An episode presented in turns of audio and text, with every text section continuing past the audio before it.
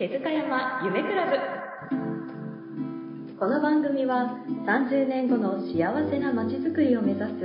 戸建てとリフォームの会社株式会社手塚山夢工房の提供でお送りします。株式会社手塚山夢工房は大阪の阪海電車姫松駅すぐリフォームや戸建ての相談会を受け付けております。ぜひ気軽にお越しください。新築とリフォームの会社手塚山夢工房がお届けするビジネス系ポッドキャストです。子どもたちのために30年後の未来に誇れるまちづくりを目指し先人たちが必死の思いで育ててきた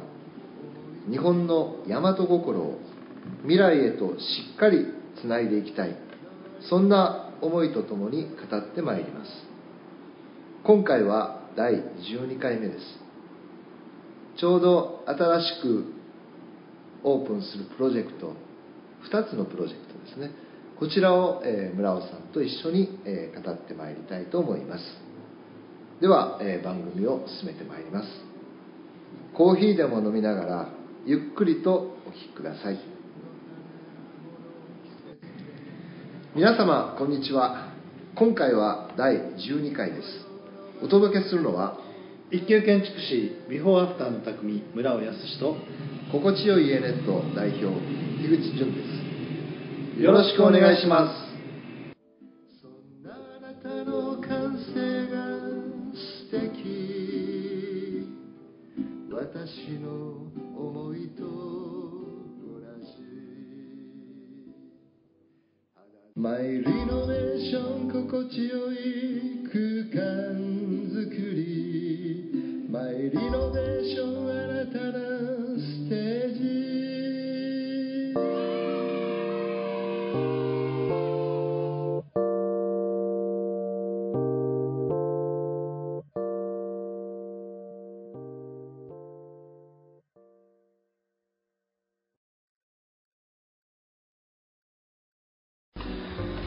あ村尾さんあのいよいよ、はい、大和の社あのアビコの件がスタートそうですね。はい、はい。まああのね、大和の社っていうのは、えーまあ、平成29年の3月3日に、はい、ブランドを立ち上げまして、まあ、それからあの、ねえー、阪南町の方で、えー、3軒目をさせていただいて、うん、まあ、それから堺の方またあとはあの住宅以外にも、えー、岡山フードサービスさんの、うん。企業のね、まさになんか神殿みたいな感じでしたね、えー、いろいろとこう作らせていただいて、まあ、ただちょっとあの1年この1年ですね、はい、あのまあ、あの止まってたというかねあのこう大和の社があのというものが誕生してなかったんですけどもあのまあいよいよというか、ね、いろんなご縁がね。そうですね。まああのこのあのまあ、令和を迎えて、はい、まあ、大きくこう世の中のその流れみたいなものがあの変わってるなという中で、まあ、僕自身があの、まあ、波動というかねバイブレーションというものを、えー、すごくこう意識し始めた時にあのなんかこうね地球の一番中心にあるあのケイ素という物質があって、えケイ素は水晶を作ったりとか、まあなんていうんですかすごくバイブレーションの高いまさに波動なんですよでその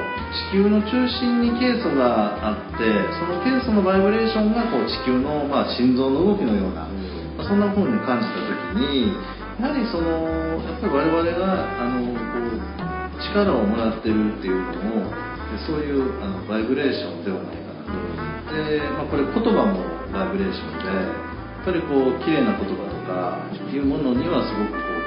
高い波動がありますし音楽だってバイブレーションだと思うので、まあ、そういうすごくこういい波動高い波動のものっていうかねやっぱりま心地いい波動ですよね。そういうものをあのこう我々はあの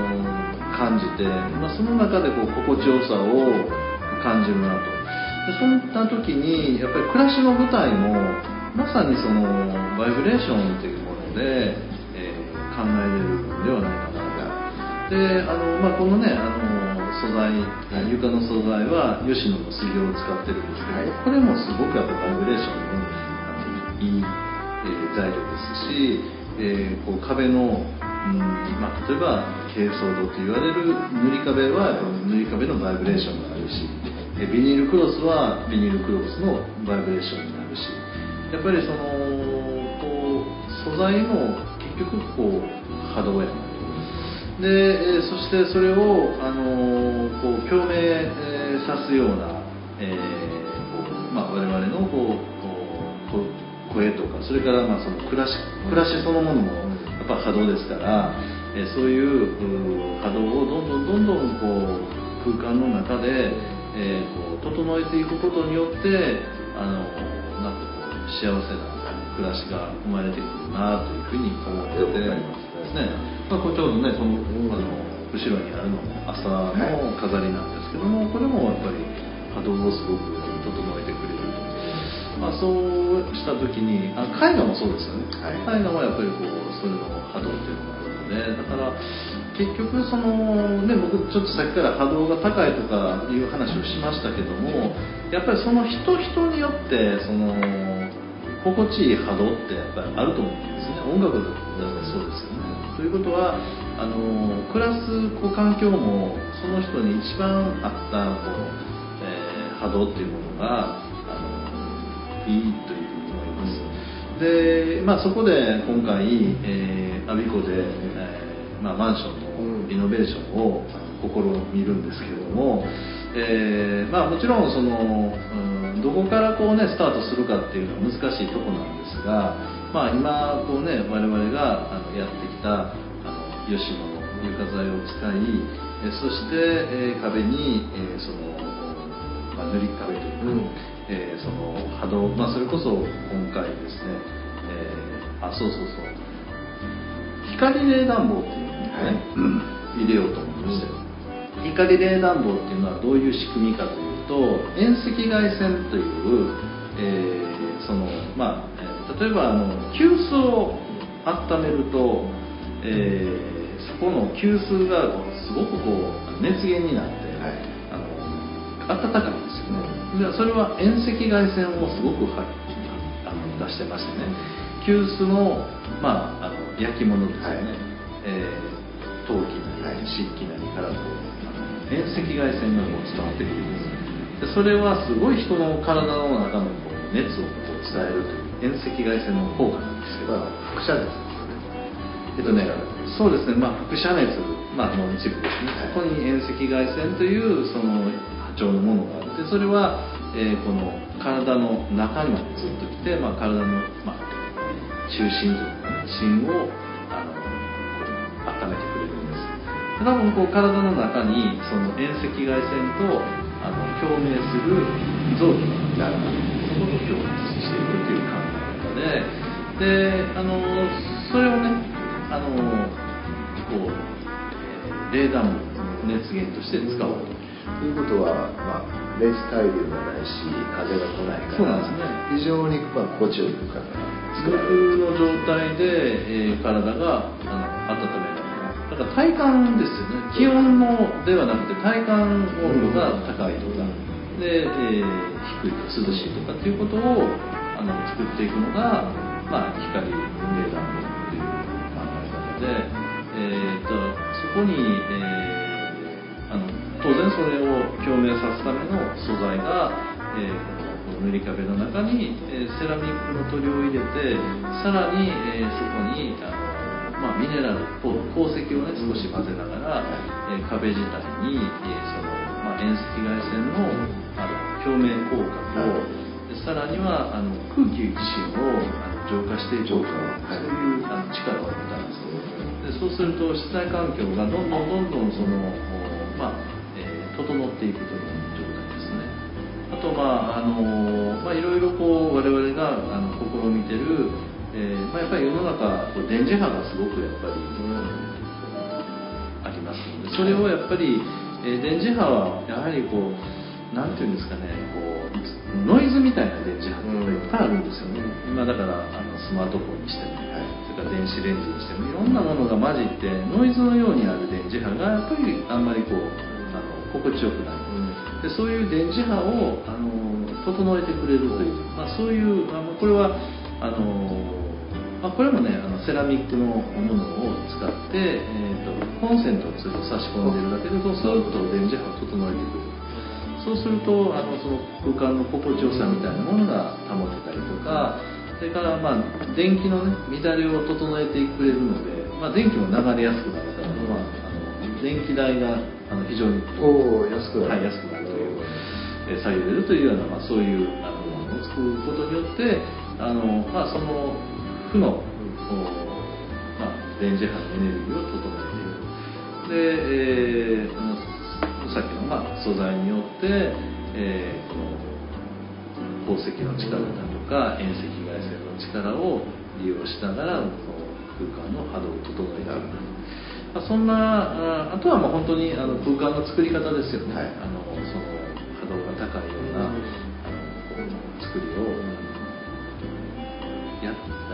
進めていくことで、まあ、その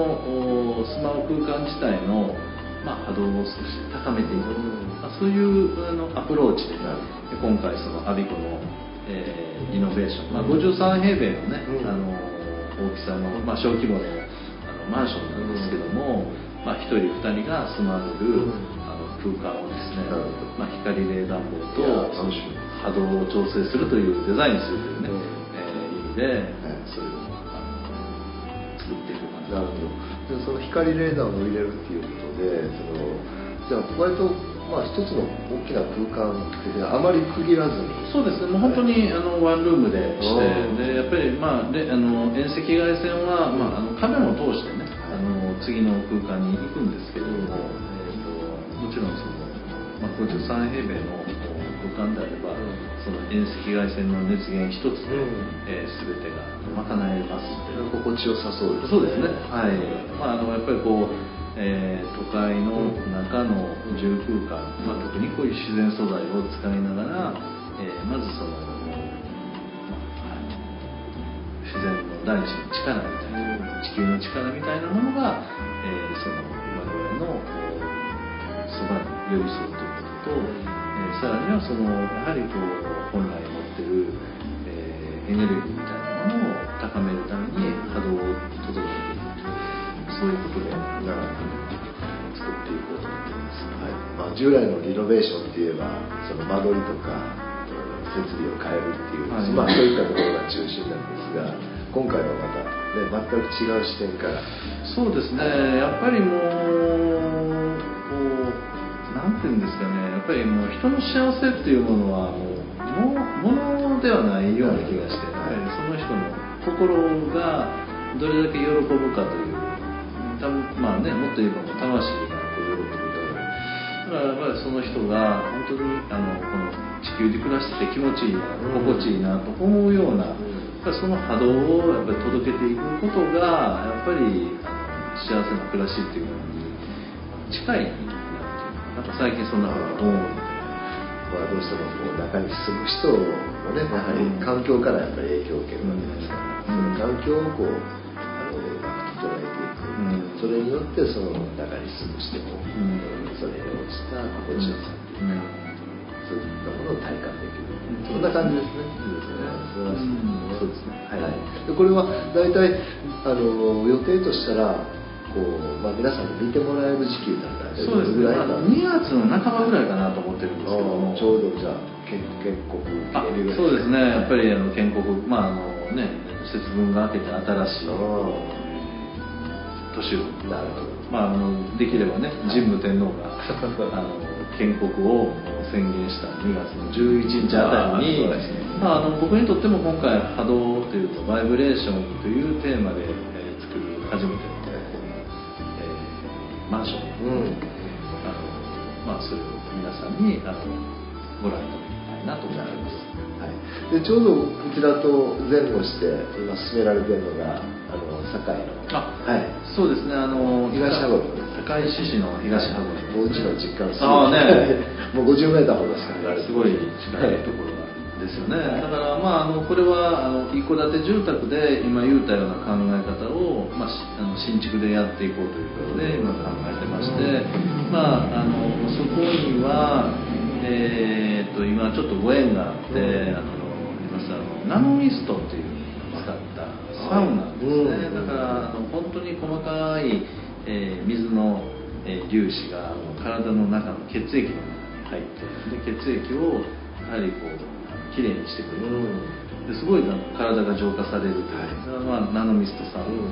えー入れながら。でさらに今言ったような、えー空間の、えー波動を、えー整えていくですからあの、まあ、ここはもう少し、えー、とダイナミック一戸建てなのであの土地の利用から、えー計画から、えーそしてあの建物の作りのところ、はい。まあ、基礎の部分に、えーやはりその水をね、え動の高い水を使うということ。でそこで、えー基礎のコンクリート自体にも、うん。そのエネルギーを送っていくで、えーまあ、もちろんそこで使う、うん塗り壁みたいなものにも、えーそういううん波動の高い水ですね。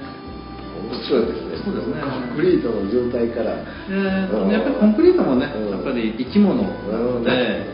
あの石灰と、うんが硬化していくっていうのには、あの石灰という鉱物が反応してますわけですどうから、しても水が欠かせませんからそうですね、水と、だからそのかあの石灰と水という中で、それが硬化していく中で、その水のやっぱりあの質っていうのは、コンクリート自体にやっぱり大きく影響するの は、これはあの考えれば分かるんですよ、うん。だからまあそこの水に、やはりあのこう、まあ、しっかりとコンクリートを硬化して、やっぱりその、なんていうんですか、建築物としてのあの力を高めるという、まあ、そんな、まあ、それとやっぱそう思いですね。ああなるほどそういう思いをやっぱりあの伝えていくっていう。まあ言えば人間がいい水を飲むとうん体が浄化されるように、そうそうそうそう。あるいはそのお米作りでもいい水を使えばねいい米ができるそれと同じようなそうですね。あのやっぱりこうね、あのこの間の白鳥監督のね、はい。あの蘇生2っていう映画を見たんですけども、祈りのそうですね、祈りのね、はい。えっと Something Great はい。その白鳥監督の最新映画でね、えーまあその中であの琉球大学の比嘉先生がね、まさにその微生物というか中にやっぱりそういうあのものすごい力意志を持っているという。もう水の中にも微生物がから水は微生物の宝庫だと思いますのでやっぱり水自体のやっぱりそういう力をやっぱり信じていく。でまあその力を、まあ、利用していい建築を作っていくっていうのはこれ本当にあの必要だと思います。面白いですね。いやだからあのだって建築はね一番最初に何するかって言ったら地鎮祭って言って祈るでしょ、はいはい神主さんに今でも結構ね皆さんやってますけど、うんやっぱりそれぐらいやっぱり建築っていうのはあのそういう祈りの力となるほどねすごい密接に関わってますんでね、だからまあそれを今度祈る力をもう個々のものにちゃんと届けるっていうのが、これから建築する上ですごく重要なキーワードなんです。その辺のあれをこう忘れてますよね。ただ単に形だけでその地震災するのとうん。そういうそこをまあねあの貸していただいて使わせていただいてるっていう気持ちで建てるのとやっぱりすごいやっぱり違うのが違いますね。うん。うんなるほどうんまああのね、東羽衣ではちょっと戸建てでちょっと総合的にはいいろんな取り組みができますし、まあ、その前に、えーリノベーションマンションでは、うん。えーその中の空間で取り取り組みができるなと思うん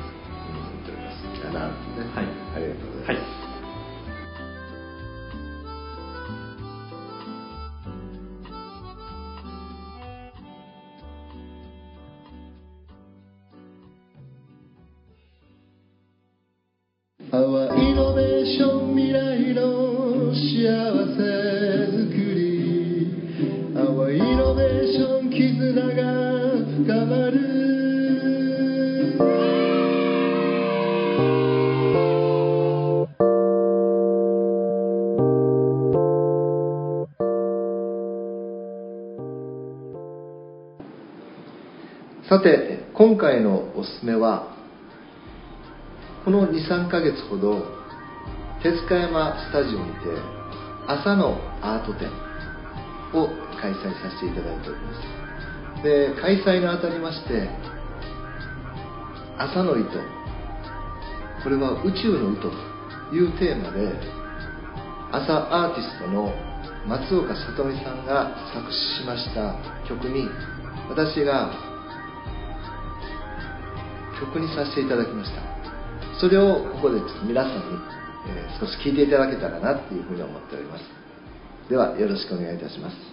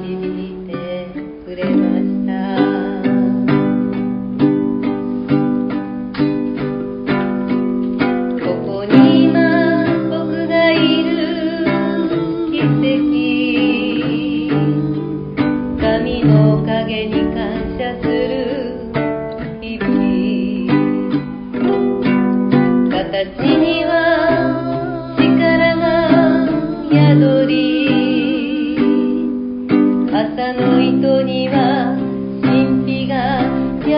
る。朝のぬくもりに力が宿り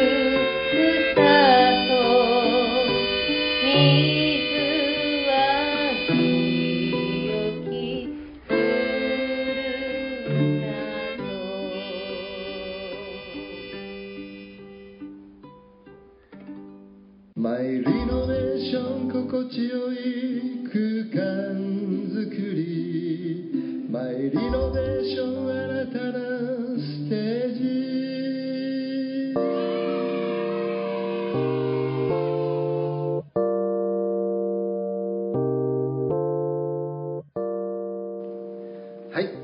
第12回はこれで終了です。次回もぜひ聞いてくださいね。ありがとうございました。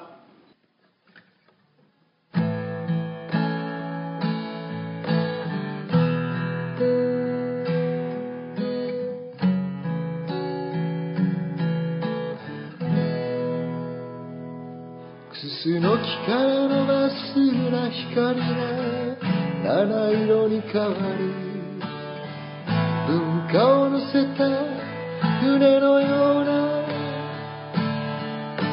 四つの本で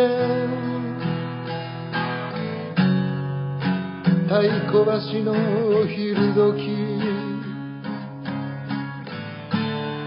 柏で響く。ここの水が澄めば人も住みよくなる。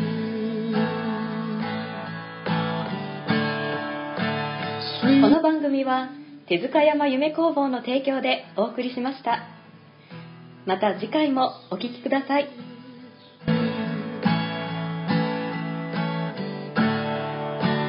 Sweet, sweet Osaka